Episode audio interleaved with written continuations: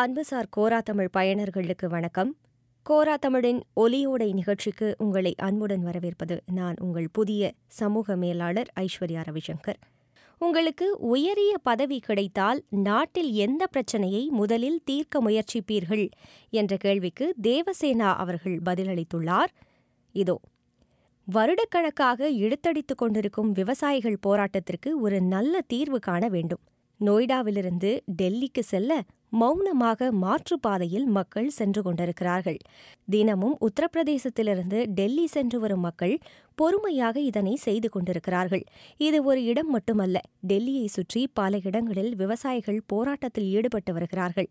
National capital region முழுவதுமே பாதிக்கப்பட்டுள்ளது என்பதை காண முடிந்தது.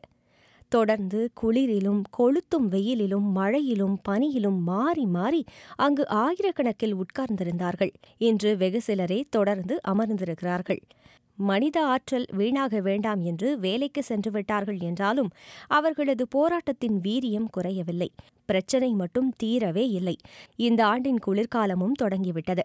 அரசியலையெல்லாம் தள்ளி வைத்துவிட்டு இவர்களது பிரச்சனையை மட்டும் பார்த்து மனிதாபிமான அடிப்படையில் விரைவில் பேச்சுவார்த்தை நடத்தி அவர்களுக்கு சாதகமாக ஒரு தீர்வை காண்பதே என்னுடைய முதல் வேலையாக இருக்கும் என்பதில் எந்த சந்தேகமும் இல்லை. வாய்ப்பு கிடைத்தால் அரசியலையெல்லாம் தள்ளி வைத்துவிட்டு இவர்களது பிரச்சனையை மட்டும் பார்த்து மனிதாபிமான அடிப்படையில் விரைவில் பேச்சுவார்த்தை நடத்தி அவர்களுக்கு சாதகமாக ஒரு தீர்வை காண்பதே என்னுடைய முதல் வேலையாக இருக்கும் என்பதில் எந்த சந்தேகமும் இல்லை. சாலையின் ஒரு பாதியே பயன்பாட்டில் உள்ளது. ஒரு பக்கம் முழுவதும் இதுபோன்று தொங்கும் கூடாரங்கள் நிரந்தரமாகவே அமைக்கப்பட்டு விட்டனவா என்று தோன்றுகிறது. விவசாயிகளின் பிரச்சனையும் தீர்க்கப்படவில்லை. பல கிலோமீட்டர்கள் சுற்றி கொண்டு மாற்றுப்பாதையில் செல்லும் மக்களின் பாதிப்பும் கண்டு கொள்ளப்படவில்லை அழகான எட்டு வழி சாலைகள் கம்பீரமான தலைநகரம். இதில் மக்கள் வெட்கி தலைகுனியும் வண்ணம் இப்படி ஒரு பிரச்சனை தீர்க்கப்படாமல் இருப்பது வேதனை. இரண்டாவதாக பொறியியல் கல்வி கற்ற பலருக்கும் அதற்கான வேலை வாய்ப்பு இல்லை என்பது வேதனை. கல்விக்கேற்ற வேலை வாய்ப்புகள் இல்லை என்றால் எதற்காக அந்த மாதிரியான கல்வி தகுதியை பெற அத்தனை பேருக்கு வாய்ப்பளிக்க வேண்டும்? வேறு துறைகளில் பணியாற்ற உகந்த கல்வியை அளிக்கலாம். அடுத்து தீர்வு காண விளைவது இந்த பிரச்சனையாகத்தான் இருக்கும். இதுபோல் எத்தனையோ பட்டியலில் உள்ளன என்று கூறி முடிக்கிறார். அடுத்ததாக அனைவர் மனதிலும் அடிக்கடி எழும் ஒரு கேள்வி. மனச்சோர்வு நீங்க வழி என்ன? எப்போதும் உற்சாகமாக இருக்க முடியுமா? என்ற கேள்விக்கு சிந்து அவர்களின் விடை.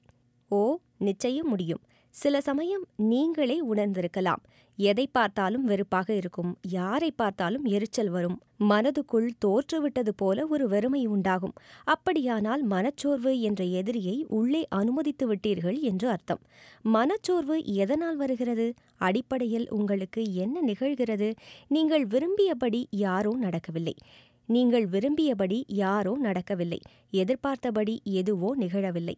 ஆசைப்பட்டபடி வாழ்க்கை அமையவில்லை. சுருக்கமாகச் சொன்னால் உங்களுக்கு என்ன கிடைத்திருக்கிறதோ எதை ஏற்றுக்கொள்ள முடியாமல் நீங்கள் தவிக்கிறீர்களோ அதை எதிர்க்கிறீர்கள்.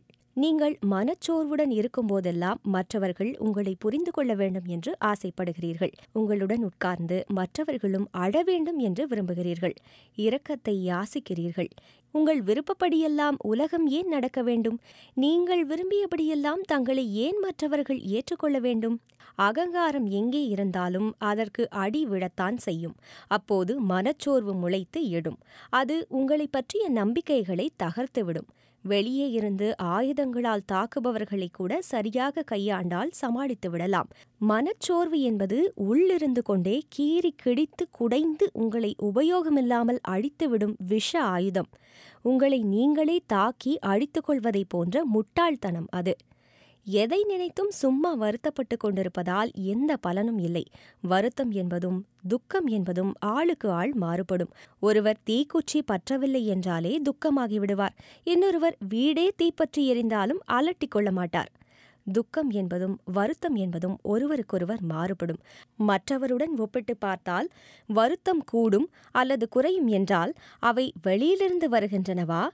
இல்லை இல்லை. உங்கள் மனதுக்கு உள்ளேதான் உற்பத்தியாகின்றன. உங்கள் மனதை சந்தோஷமாக வைத்துக்கொள்வதோ சோர்வாக வைத்துக்கொள்வதோ உங்கள் கையில்தான் இருக்கிறது. நீங்கள் நினைத்தபடி உலகம் நடக்க வேண்டும் மற்றவர்கள் இயங்க வேண்டும் என்று எதிர்பார்க்கும் உங்கள் அகங்காரம் வீண் சுமை.